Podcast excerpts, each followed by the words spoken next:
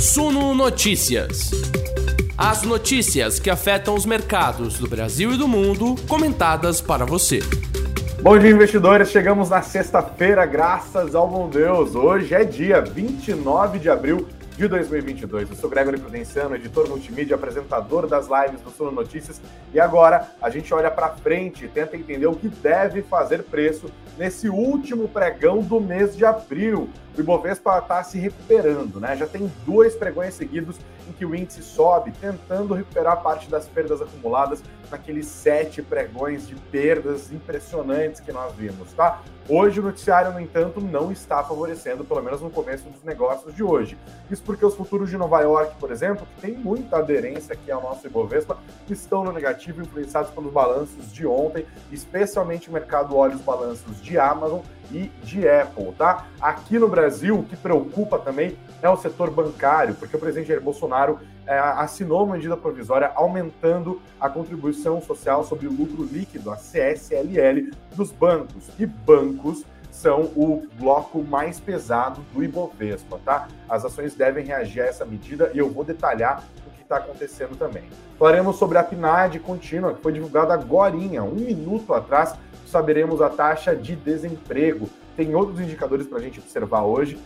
E falaremos também da fusão entre a Lion Sonai e BR Malls, que está caminhando, tá? Saiu notícia também, fresquinha agora também. Igual o pão saiu do forninho na padaria, aqui a notícia sai e você já fica sabendo de tudo. Então, fique à vontade na nossa Morning Call, senta o dedo no like, se inscreva aqui no nosso canal, caso você ainda não seja inscrito ou inscrita, tá? A mesma coisa para vocês que nos ouvem pelas plataformas de podcast, é curtir o nosso conteúdo e seguir o nosso perfil. E claro, ficar muito à vontade, porque a nossa Morning Call começa agorinha, logo depois da nossa vinheta.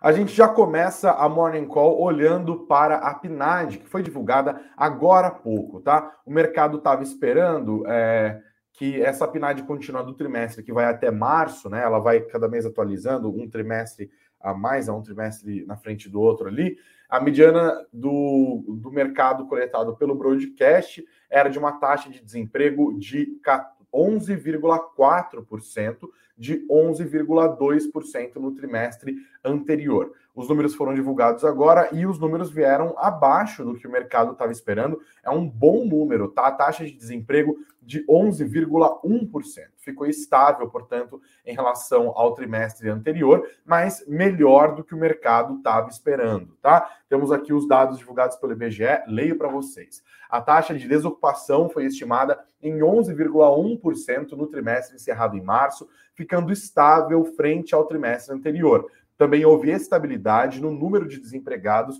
que totalizou 11,9 milhões de pessoas. Já a população ocupada, estimada em 95,3 milhões de pessoas, caiu 0,5% na mesma comparação, o que significa 472 mil pessoas a menos no mercado de trabalho tá? É, e aqui temos a explicação da Adriana Bering, que é coordenadora de trabalho e rendimento do IBGE. Ela explica que a estabilidade na taxa de desocupação se explica pelo fato de não haver crescimento na busca por trabalho no trimestre. O cenário é diferente daquele apresentado em trimestres anteriores, porque há um efeito sazonal de aumento de procura de trabalho em outros momentos. Ela disse: se olharmos a desocupação em retrospecto, pela série histórica da pesquisa, podemos notar que no primeiro trimestre essa população costuma aumentar devido aos desligamentos que há no início do ano. O trimestre encerrado em março se diferiu desses padrões.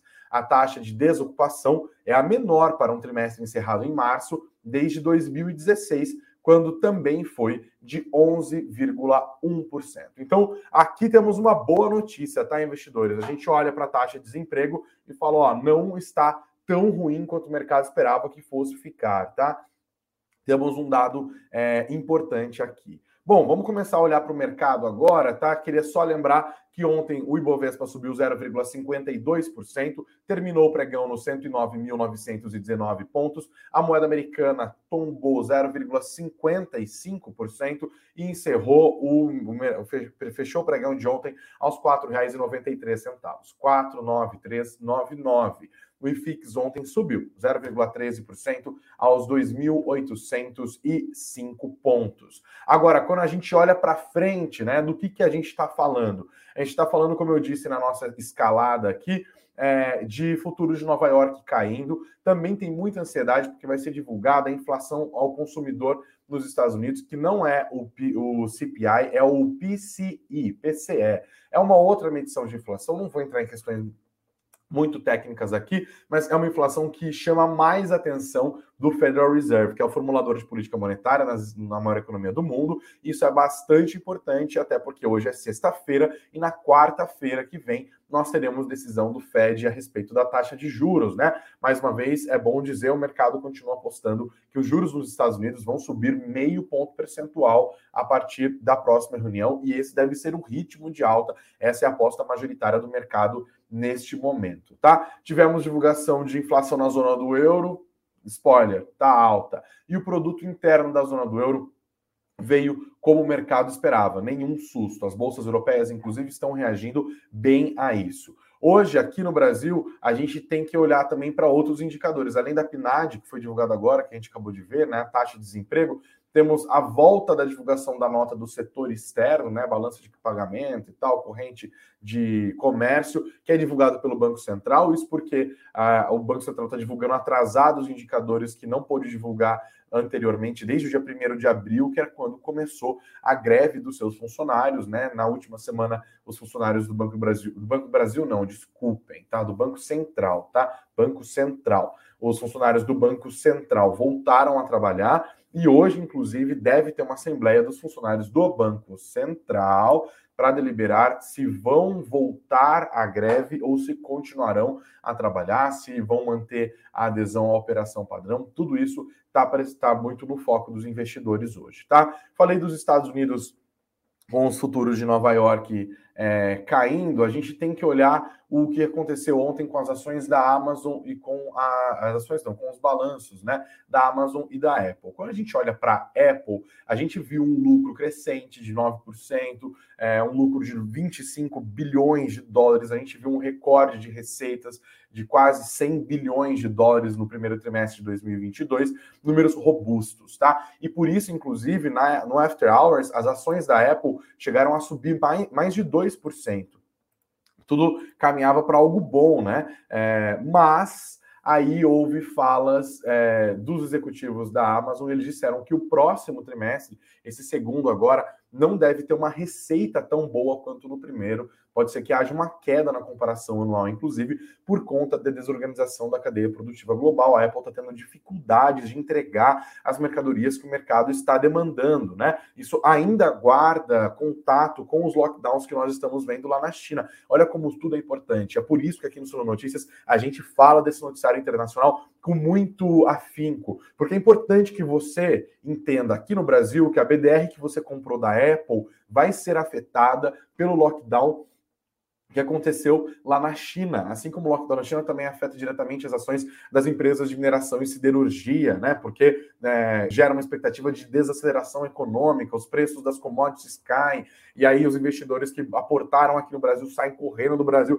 Todos esses movimentos são importantes. Aqui no Sul Notícias a gente explica tudo isso para você, tintim por tintim, tá? A Apple agora viu, depois dessas falas, uma reversão no movimento. Se as ações estavam subindo na After Hours ontem, agora nos mercados futuros americanos elas estão caindo. Foram para o terreno negativo, assim encontraram lá caindo, sabe quem? As ações da Amazon, que essas já estavam caindo desde o começo desde o finzinho do pregão de ontem, né, na After Hours, as ações da Amazon estavam caindo porque a, empresa apresentou resultado abaixo do que o mercado esperava, inclusive reverteu um lucro no primeiro trimestre de 2021 em um prejuízo agora no primeiro trimestre de 2022. Culparam os, o aumento de juros também e a inflação, afetando diretamente os números da varejista. Né? A, a Apple não sofre tanto com a inflação, porque ela já aumenta mesmo os seus preços ali, né? Mas, claro, ela também é afetada. No caso da Amazon, que tem um sortimento absolutamente maior de mercadorias, a gente está falando do maior e-commerce do planeta, a inflação pega em cheio ali, e, as, e um outro dado importante que afetou as ações da Amazon ontem, continua afetando hoje, porque é reflexo do que foi visto no balanço, são os gastos da empresa com os investimentos na Rivian Automotive, que é uma empresa de carros elétricos concorrente da Tesla, né? Jeff Bezos se animou com eles botou muita grana lá por meio da própria Amazon, isso levou o custo da empresa a um patamar muito alto. Isso está já sendo visto nos papéis hoje, tá? Nesse momento a gente está vendo, no entanto, no resto dos mercados, um apetite por risco um pouco maior, né? O dólar está caindo entre as principais divisas, isso pode inclusive favorecer o real aqui hoje no Brasil. O movimento tem sido esse nos últimos momentos. Deixa eu ver se a gente já tem é, o dólar aqui. Exato, o dólar já está caindo 0,80% nesse momento, aos R$ 4,90, tá? Presta atenção nisso também, pode favorecer é, o câmbio local aqui hoje, mas pode acabar atrapalhando o Ibovespa, esses futuros de Nova York, no campo negativo, tá? Outra coisa que é importante para o mercado e que pode estar tá dando uma melhorada ali, né? Pode estar tá dando, como o pessoal de telemarketing gosta de falar, é a notícia de que a China duas coisas importantes em relação à China, né? De que a China vai dar suporte à sua economia local para tentar evitar essa roda da desaceleração que tanto impacta os mercados, né? É, e uma medida importante para isso é não só o suporte dado pelo governo, mas também a notícia de que o lockdown que está sendo imposto atualmente sobre Xangai deve ser relaxado, tá? Isso pode ajudar os mercados hoje também. Vamos prestar atenção. Os preços do petróleo também estão subindo. Isso pode ajudar hoje as ações da Petrobras. Isso impacta porque o mercado está olhando para a Europa principalmente, tá? Ontem houve a notícia do Olaf Scholz, o chanceler da Alemanha, de que a Alemanha deve parar de comprar é, gás, aliás, que a Rússia, na verdade, deve parar de vender o seu gás para a Alemanha. Isso porque a gente já viu a estatal russa Gazprom ainda nessa semana anunciar a suspensão das exportações de gás para a Bulgária e para a Polônia, países que se recusaram a pagar pelo gás russo em rublos, conforme determinou o presidente russo Vladimir Putin, uma medida para tentar evitar uma desvalorização da moeda russa. A Alemanha, que é um dos principais compradores de gás também não quer aderir à medida, e aí o Olaf Scholz já está preparando a população, falando: olha, fiquem espertos ali, porque a gente deve ter uma suspensão na importação de gás russo nos próximos momentos, tá? A Alemanha também já manifestou a intenção de até o final deste ano parar de importar carvão e petróleo da Rússia. Isso é muito importante porque a Alemanha é o país que mais se mostrou reticente a estabelecer um bloqueio das importações de energia vinda da Rússia por conta de um pragmatismo muito óbvio, né? Eles dependem enormemente dessas commodities, dependem muito da energia que vem da Rússia, mas o cenário foi se agravando e os sinais que vêm da guerra mostram uma guerra mais contínua, uma guerra mais extensa, e isso afeta os mercados. O mundo inteiro está olhando para isso. Os preços do petróleo hoje também vão reagindo, também vão subindo nesta esteira, tá bom? Antes de falar dos bancos e passar aqui para o Brasil, né? Isso é bem, bem, bem importante. Eu queria destacar para vocês é, um noticiário de agora há pouco que eu também falei na nossa na nossa abertura sobre a BR Malls, tá? A BR Malls e a Alliance Sonai confirmaram agora cedo a assinatura de um protocolo e justificação de incorporação de ações. Né? No caso, a BR Malls incorporaria as ações, aliás, a Lai Sonai incorporaria as ações da BR Malls. Esse é um documento, o documento chama Protocolo e Justificação de Incorporações das Ações de Emissão da BR Malls.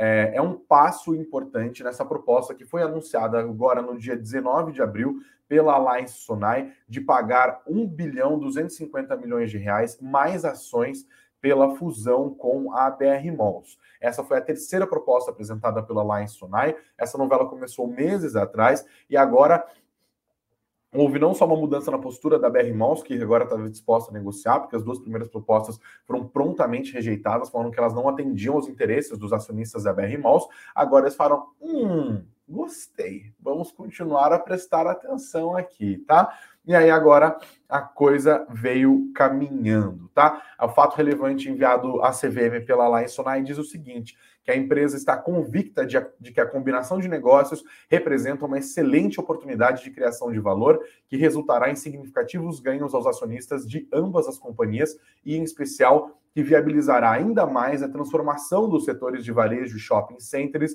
por meio do fortalecimento da companhia combinada, né? Seria uma empresa gigantesca, beleza? Preste atenção hoje, então, nas ações da BR Malls, preste atenção hoje também nas ações da Alliance Sonai, beleza? Qual que eu vou repetir os valores envolvidos aqui, tá? A Alliance Sonai ofereceu aos acionistas da BR Malls um pagamento em cash, em grana, de 1,25 bilhão de reais e a entrega de 326,3 milhões de ações de emissão da Alliance, que representam 55,13% do capital social da companhia combinada, né? Do que surgiria destas duas empresas, o que representaria essa proposta uma alta de 17,2% em relação à oferta inicial feita lá é, em janeiro desse ano pelo Alliance Sonai para fazer essa fusão com a BR Mall. Seria, como eu disse, uma gigante do nosso mercado. Vamos continuar a prestar atenção nisso, tá? Olha, já temos aqui o Bovespa Futuro, agora já abrindo em alta, hein? Surpreendentemente. O Bovespa Futuro subindo 0,9% hoje aos 111.800 pontos. Vamos ver se isso continua, porque a gente tem que prestar atenção é, no setor bancário. O setor bancário é um dos principais focos dos investidores hoje. Eu vou voltar a compartilhar a tela com vocês aqui. A gente vai ter que dar uma olhada nesse noticiário, tá? O presidente Jair Bolsonaro editou, assinou a medida provisória que eleva a contribuição social sobre lucro líquido dos bancos, porque ele quer que essa medida financie o refis do Simples, né? É um projeto de refinanciamento para curta, para pequenas e é, para micro e pequenas empresas, né? Isso tem um custo para o governo, é uma dívida que vai ser renegociada, o governo não tem de onde tirar, já havia em estudo essa elevação da CSLL, agora nós temos a confirmação de que ela foi ser elevada sim para os bancos, e isso pode significar crédito mais caro, enfim, pode afetar as ações dos bancos hoje. Então, você que é acionista de Itaú, você que é acionista de Bradesco, você que é acionista de Banco do Brasil, de Santander, de Banco Inter, de BTG Pactual, de Banco Pan, presta atenção, tá? Itaúsa também. Leio para vocês a notícia que está aqui já no nosso site, no suno.com.br barra notícias, suno.com.br barra notícias. O presidente Jair Bolsonaro editou uma medida provisória que aumenta a tributação CSLL sobre bancos e instituições financeiras para financiar o Refis, Programa de Parcelamento de Débitos Tributários para os microempreendedores individuais, micro e pequenas empresas. A medida é, provisória foi publicada no Diário Oficial em edição, edição extra na noite de ontem, na noite de quinta-feira, e elevou em um ponto percentual, tá? De 20% para 21% a CSLL de bancos e a alíquota de CSLL para instituições financeiras não bancárias passou de 15% para 16%. O aumento da tributação entrará em vigor a partir de agosto deste ano, no primeiro dia do quarto mês subsequente ao da publicação da medida provisória. Ou seja, são quatro meses para que o aumento da carga tributária seja de fato exercido ali sobre os bancos, tá? Tem um princípio para que isso passe a valer. A carga tributária mais alta deve valer desse comecinho aqui, né? Do começo dia do, do começo de agosto até 31 de dezembro de 2022. É algo é, é algo temporário, tá? Mas apesar de ser temporário, a gente tem que lembrar que esse é o segundo aumento da CSLL em dois anos, tá? Primeiro, o governo aumentou a CSLL para desonerar o diesel e o gás de cozinha, tá? Naquele momento, quando foi primeiro anunciado isso lá no ano passado, o ministro da Fazenda, Paulo Guedes, garantiu que o aumento seria temporário.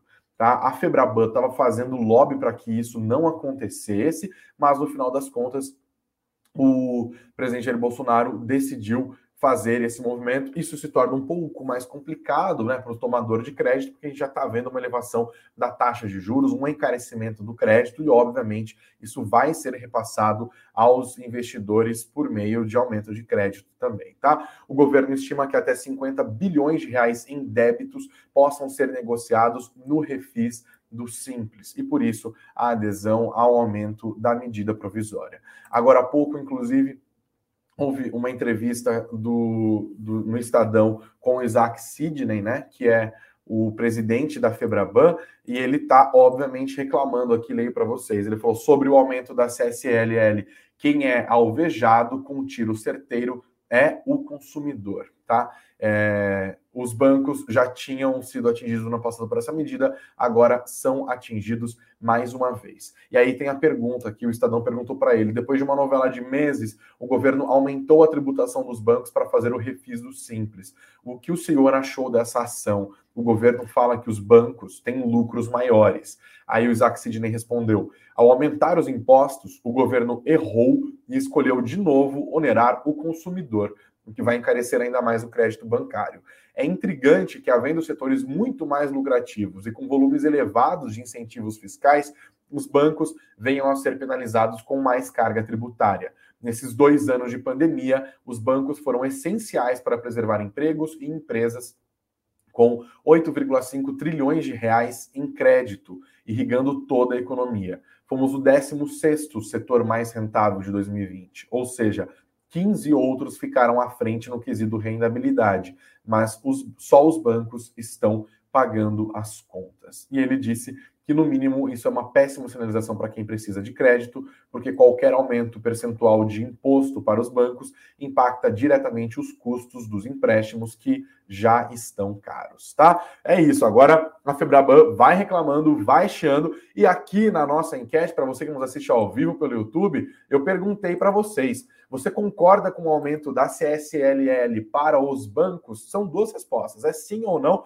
Vão votando aí no final da nossa conversa de hoje. Eu revelo para vocês. Até o momento, a maior parte está falando que não concorda, tá? Deixa aqui, eu quero saber as opiniões de vocês também. Vocês que nos acompanham ao vivo, comentem aqui, votem na enquete, mas também escrevam o que vocês estão pensando disso no nosso chat aqui, tá? Inclusive, deixa eu dar uma olhada já nos comentários. Obrigado a todos que estão participando da nossa live. O Felício chegou aqui certinho, certinho, certinho. Obrigado ao, à Lafetar Informática também, chegando na nossa conversa. O Fábio Kate aqui, sextou, obrigado pelos seus comentários. O Léo Matheus também todos os dias. A Elisa Murai, o Newton César deixando um bom dia para todos nós. A Elisa falando aqui, ó, já mandando cervejinha. É isso aí, Elisa. A mesma coisa, o Leandro Marovic, o Alan Pai deixando um bom dia dele aqui também. É... O Feliz falou que acordou cedo nas férias dele para ouvir as notícias. Hoje tem boas e más notícias, né, Feliz? Está equilibrado o noticiário aqui até. Muito obrigado mais uma vez pela sua participação. A Lívia Maria, a Renata Vilela, boa sexta-feira a todos com investimentos e muita paz. Ana Paula, Gabriel, André sempre aumentando meu ego aqui, me chamando de lindo. Muito obrigado, Daniel, Vander Douglas, o Jonathan Shaolin Barbosa, Felipe Queiroz, o Felipe, o Silvio Schneider aqui, feliz com o sextou também. O Pedro chegou tarde hoje, mas chegou. Obrigado, Pedro, pela participação aqui hoje, tá? Beleza, galera, vamos continuar olhando. Olha, deixo duas dicas para vocês aqui antes de continuar com o nosso noticiário corporativo, dá uma olhada no link que está na descrição do nosso vídeo, tá? Estamos ainda na semana do desafio da renda extra. Para você que quer saber um pouquinho mais sobre fundos imobiliários, a Suno preparou um pacotão com tudo que a gente tem sobre fundos imobiliários. Você quer saber um pouco mais sobre essa modalidade de investimento e ter acesso a relatórios exclusivos a plantão tirar dúvidas com o professor Baroni, com o Marcos Correia. Você quer ter carteira recomendada de fundos imobiliários, dá uma olhada se essa assinatura faz sentido para você. Consulte os valores e o que está incluso nesse pacotão. O link está aqui na descrição do nosso vídeo, está aqui na descrição do nosso podcast. Para você que nos acompanha ao vivo pelo YouTube, também está disponível no nosso chat, assim como o nosso e-book gratuito, o Guia Completo de Dividendos. Né? Faz tudo sentido. Você que está olhando para fundos imobiliários também, tenho certeza, está olhando para dividendos. Né? Ainda mais você que está preocupado com esse aumento de CSLL, já que bancos são bons pagadores de dividendos, confira um pouco mais é, sobre esse mercadão, essa estratégia de investir em dividendos por meio do nosso e-book. Ele é gratuito aqui, tá? Você clicou, baixou, ficou mais bem informado. O link também está disponível na descrição do podcast, do vídeo e na, no nosso chat aqui, para quem nos acompanha ao vivo pelo YouTube. Beleza? Seguimos aqui com o nosso noticiário. Volto a compartilhar a tela e vamos que vamos, meu povo. É, olhando já falei do Bolsonaro aumentando a CSLL, mais Bolsonaro aqui. Ele, ele aumentou de um lado e cortou do outro, porque o governo, é, o presidente Jair Bolsonaro assinou um decreto que já foi publicado no Diário Oficial da União, ampliando o corte da alíquota do IPI. Antes esse corte era de 25%, agora é de 35%, tá? Isso virou uma novela também. E outra novela parte disso é que os deputados que defendem ali a Zona Franca de Manaus estavam fazendo lobby para que isso não acontecesse, porque a Zona Franca de Manaus justamente tem benefício tributário, né? E aí eles argumentam que se o governo estende benefício tributário para todos os outros setores industriais, a Zona Franca de Manaus perde é, competitividade, né? Houve, inclusive, uma procura à justiça para tentar reverter essa decisão. O Bolsonaro mostrou contrariedade, né? Criticou a bancada do Amazonas, virou um rolo e aqui bancou. O presidente foi lá e bancou, aumentou o corte da alíquota de 25% para 35%. A redução atinge a maioria dos produtos, mas o texto não especifica os itens beneficiados. Informação da própria Secretaria-Geral da Presidência da República. O impacto esperado com a medida é uma redução na arrecadação de 15,2 bilhões de reais neste ano, 27,3 bilhões de reais em 2023 e 29,3 bilhões de reais em 2024. O texto diz que a medida busca estimular a economia afetada pela pandemia provocada pelo coronavírus, tá? E aqui um pouco desse resumo da novela é, que eu acabei de dizer, não vou reler, é, mas isso pode ser contestado, pode acabar na justiça mais uma vez, tá? E o tem, também preocupa do ponto de vista fiscal, porque beleza, a arrecadação continua a crescer, mas a gente não sabe se isso é algo estrutural da nossa economia ou se é, na verdade, a gente está passando por um momento de arrecadação. O problema é que o governo não está disposto ali a fazer a economia girar de qualquer maneira e também tem interesse eleitoral nisso, né? Que a economia gire mais, se o Bolsonaro for ganhar mais votos por isso, que ganhe, faz parte do jogo mesmo e tal, mas o risco fiscal fica também no radar dos investidores, tá? Continuamos a prestar atenção nisso. Mais destaques de hoje. Ah, já falei dos números da Amazon, se você quiser conferir, tá aqui no nosso site. Queria falar de Oi também, tá? A Oi fechou a venda da sua operação de TV via satélite para a Sky, né? A Oi que está em recuperação judicial desde 2016. Desde então, a Justiça autorizou a divisão da empresa em unidades de negócios que estão sendo vendidas. Nós assistimos todos a novela da venda da unidade de negócios de ativos de, de rede móvel da Oi, que foram vendidos para TIM, para Claro e para Vivo. A maior parte foi parar, inclusive, na TIM. Agora a Oi fechou a venda da sua operação de TV via satélite para a concorrente Sky. Os dados também estão no nosso site, no suno.com.br barra notícias, beleza? A Oi anunciou nesta quinta-feira, em fato relevante, que fechou o acordo com a Sky para venda da base de clientes pós-pagos de DTH, Direct to Home, do seu negócio de TV por assinatura via satélite, mas a empresa não divulgou ao mercado o valor da transação. A Oi informou que o acordo com a Sky permite, abre aspas, a transferência da integralidade da base de clientes pós-pagos de DTH em sua estratégia de desinvestimento do negócio de TV assinatura com base na tecnologia, fecha aspas. A Oi vai fornecer infraestrutura de, de IPTV, que é o Internet Protocol Television, é, e compartilhar as receitas de operação com a Sky. A conclusão do negócio, no entanto, está sujeita ainda à autorização de, do juízo da recuperação judicial da companhia é, e também à aprovação do CAD, tá? Mais novelinha adiante ali. Você que tem ações da Oi, fique esperto, as ações devem reagir a essa notícia de hoje, beleza? Mais destaques: Uzi Minas anunciou o pagamento de 734,2 milhões de reais em dividendos. É um belo valor, né? Por ação, serão 57 centavos, isso para os detentores das ações ordinárias. Para quem tem ações preferenciais da Uzi Minas, o provento por ação será de 62 centavos. O pagamento vai ser realizado no dia 27 de junho e apenas investidores com ações da Uzi Minas até ontem, dia 29 de abril, vão ter o direito a receber os rendimentos, ou seja, as ações negociadas a partir de hoje já serão negociadas sem direito a esses dividendos. Ultimamente, eles estão divulgando é, esses fatos relevantes na CVM muito em cima né, do prazo. Assim, olha, só quem tinha até hoje, olhando para trás mesmo, mais uma vez, é, a gente vê isso acontecendo. Mas está aqui quem tem ações da Uzi Minas ficou feliz da vida a esse respeito. Destaco mais uma notícia do mundo corporativo hoje, galera, que está aqui no caderno de economia do Estadão. IVE deve chegar à bolsa em maio e mais valiosa do que a sua controladora Embraer, matéria do meu querido Altamiro Silva, saudades do Altamiro e da Juliana Estigarribia, lá do Estadão. A IVE, startup de carros voadores da Embraer, está muito próxima de ser listada lá na Bolsa de Nova York, na NYSE, em uma operação que vai ser concretizada por meio da fusão com a empresa norte-americana Zenit, uma companhia de propósito específico de aquisição, que também é conhecida como empresa de cheque branco focada no setor de aviação.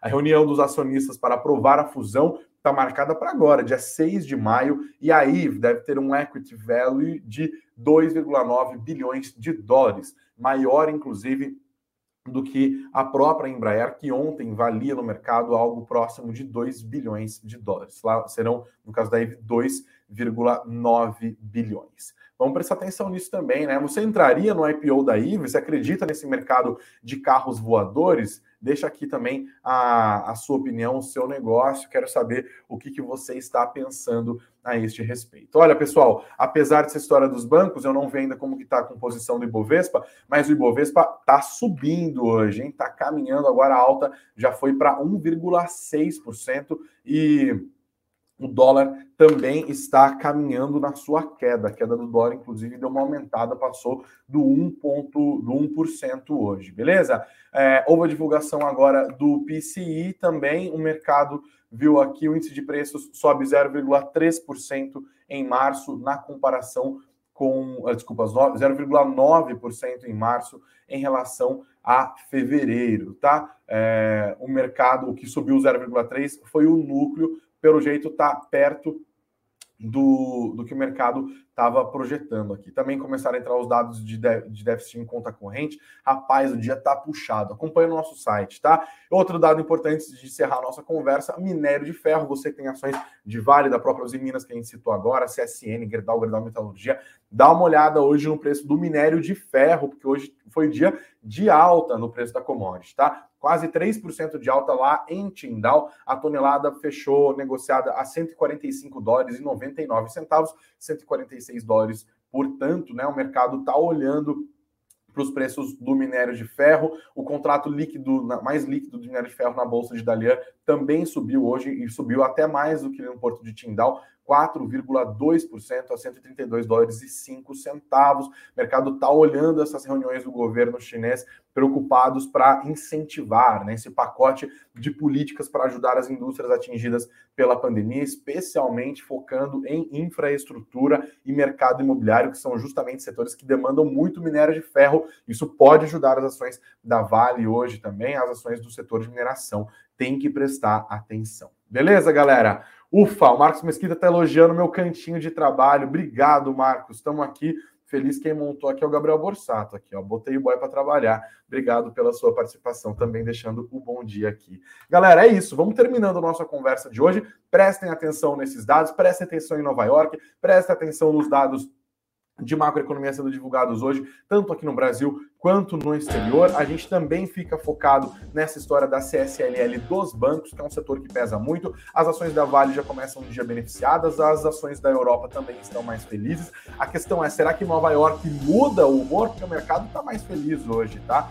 qualquer maneira, prestaremos atenção e, óbvio, hoje às 19 horas estaremos de volta para olhar para trás aí e explicar tudo que fez preço ao longo do dia. Obrigado a todos que estão nos assistindo, a todos que estão nos ouvindo. Senta o dedo no like, se inscreve no nosso canal. Agradeço mais uma vez. Ontem nós atingimos a marca dos 45 mil inscritos aqui no YouTube. Vamos continuar crescendo, tenho certeza disso. Nossa audiência sempre subindo. De manhã aqui, ó, a gente meteu quase 250 pessoas ao vivo numa sexta-feira preguiçosa aqui em São Paulo. Inclusive, temperatura até caiu aqui, ó. O tempo tá feio, preguiçoso, mas a galera tá afim de informação. Se você tá afim de informação, vem no lugar certo. Esse é o Sono Notícias, tá? Obrigado a todos pela audiência. Confiram os links que estão na nossa descrição. Sexta-feira chegou, já chega e bota aquela, aquela lourinha pra gelar, né? Coloca na geladeira lá. E se a temperatura cair muito, talvez seja quase um vinhozinho, né? Vamos descobrir hoje à noite, a gente volta a conversar sobre isso. Opa, tô esquecendo da nossa enquete, vou encerrar ela aqui e aí a gente já vai pro finzinho da nossa conversa. Peraí, eu perguntei para vocês se você concorda com o aumento da CSLL dos bancos é, e 65% disseram que não concordam, 35% disseram que sim, que concordam com o aumento da tributação. A maior parte falou imposto mesmo para banco? Não, senhor, não, senhor. É isso. Continuaremos aqui, pessoal. Ótimo dia para vocês, bons investimentos e até a nossa live das 19 horas.